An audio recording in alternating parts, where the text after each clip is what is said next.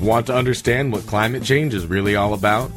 Want to get the latest in environmental news? Listen to the Green Divas My Earth 360 report to keep up with everything you need to know.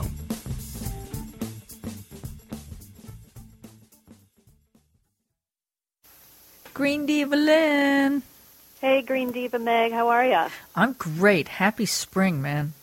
Yeah, it's uh, going to be about 50 today. Yay, everybody go outside and play. I know. So, of course, there's all kinds of, you know, there's all kinds of environmental news all the time. And you're on top of it all. But what, what's, what are the highlights this week of, of what you're looking at? Uh, I have a couple of WTF stories. I almost said that. I almost said it in the full word form. Uh. Um, but this one's literally a WTF story. Literally. Literally. If Literally? you happen to use lube in the bedroom, if you know what I mean. Oh, we're getting sexy. oh, my God. Yeah. Well, Okay. you might want to use your bedroom eyes to read the label before getting busy. How about that? Yeah, you you did a great post. W- We did a great post this week. Um, that came from is it what's the name of the website that shared it with us? Hun- Honeycolony.com. Thank you. Um, Great post got our attention about um, the potential toxins in um, you know intimate lubricant. What a bummer. Yes, toxic sex, basically. Yeah, who needs that? Uh, nobody, I don't think.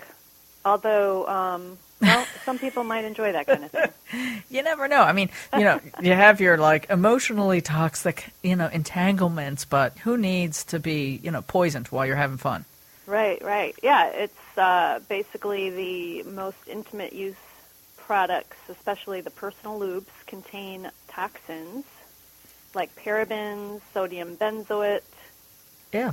uh, even propylene glycol. I don't know if I'm saying that right, but that's a common ingredient in brake fluid. Oh, y really? Seriously? Yeah, not the kind of fluids you'd expect to find in an intimate moment. It's just not right. I mean, that's a that's a buzzkill. You know what I mean? Come on. Yeah. And uh, many of them come from China, which, which isn't exactly known for regulating products. Right, right. And those are the ones that really contain a slew of parabens. And those are endocrine dis- disruptors. Yes. Yeah, they are not not healthy for anybody. Probably also should just not be absorbing in the skin of the intimate parts, you know, especially of a woman, I'm thinking. Right. Well, they're linked to birth defects, reduced sperm count, Oh dear. even the feminization of boys. Oh dear. Yeah. No. uh So, yeah, you got to watch out for that stuff. Okay, so that's a WTF category for sure. Um, and then an, a less than sexy WTF story that's going on. Right. Uh, there's a crazy coal ash chaos going on in North Carolina. yeah, what the heck is wrong with is it Duke Energy? Yeah, Duke Energy, who um, or the company that spilled tens of thousands of tons of coal ash back in February into a river in North Carolina, uh, they are uh, back in the news because some photos, aerial surveillance photos, have been released showing uh, Duke Energy workers pumping toxic wastewater out of one of their um, lagoons, as they call them, and uh, dumping them into a canal that leads to the um, Is it Cape Cape Fear River. That's yeah, yeah, that's not right. Yeah, That's So- a definite WTF. Like, come on, people. Well, and Duke apparently admitted to doing this. They said it was part of routine maintenance. Really. I mean, And in that what it's in what something allowed by universe their is permit. that kind of routine maintenance or permit for that matter okay? You know, why is that okay? Yeah, it's it's insane. Um, an interesting tidbit: North Carolina's new governor Pat McCrory spent 28 years working for Duke. Oh dear. So Well, who knows, yeah. you know, what might be going on there? Oh, okay. Well, And that is, um, shame on you, North Carolina Duke Governor, whatever, whoever's involved, and the people that say that that's permittable. yeah. And they, uh, there have been problems with them uh, that have, like, back in 2009, they were warned by the EPA that their coal ash storage site was falling apart. Mm-hmm.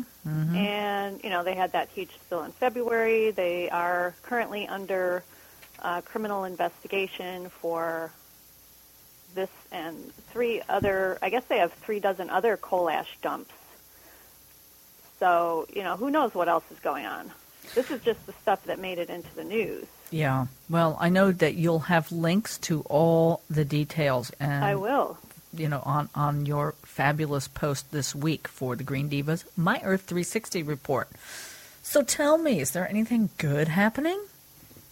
Uh, yeah, there's some, there's. Uh, let me see where this went. I'm a little bit under the weather, so please excuse my um, slight delay here. Ah, Uh, we we all send Lynn In happy thinking. healing vibes. yay. Uh, yeah, and I tried your elixir drink that was on the website, and that um, I actually do feel a little bit better today. I'm so telling you, that thanks for stuff rocks. Yeah. Uh, so last week we were talking about water footprints, and um, the oil and gas industry uses a massive amount of water. Sure. Uh, fracking alone uses two to eight million gallons just to frack one well. Okay, so, this is and, good and that's news. some of the nastiest wastewater you're going to find. It's very toxic. Yeah. So this is more toxic stuff. But there's the good news side of this Okay, good. because there's a lot of competition for water between the different industries, not just oil and gas, but agriculture and municipal water, it's forcing oil and gas drillers, and they're the ones with the deepest pockets, to um, invest in on-site water treatment. So potentially that will lead to some new water treatment technology that would otherwise, pardon the pun, evaporate due to a lack of funding. Right, right. Um, and that's going to be great news for water treatment companies.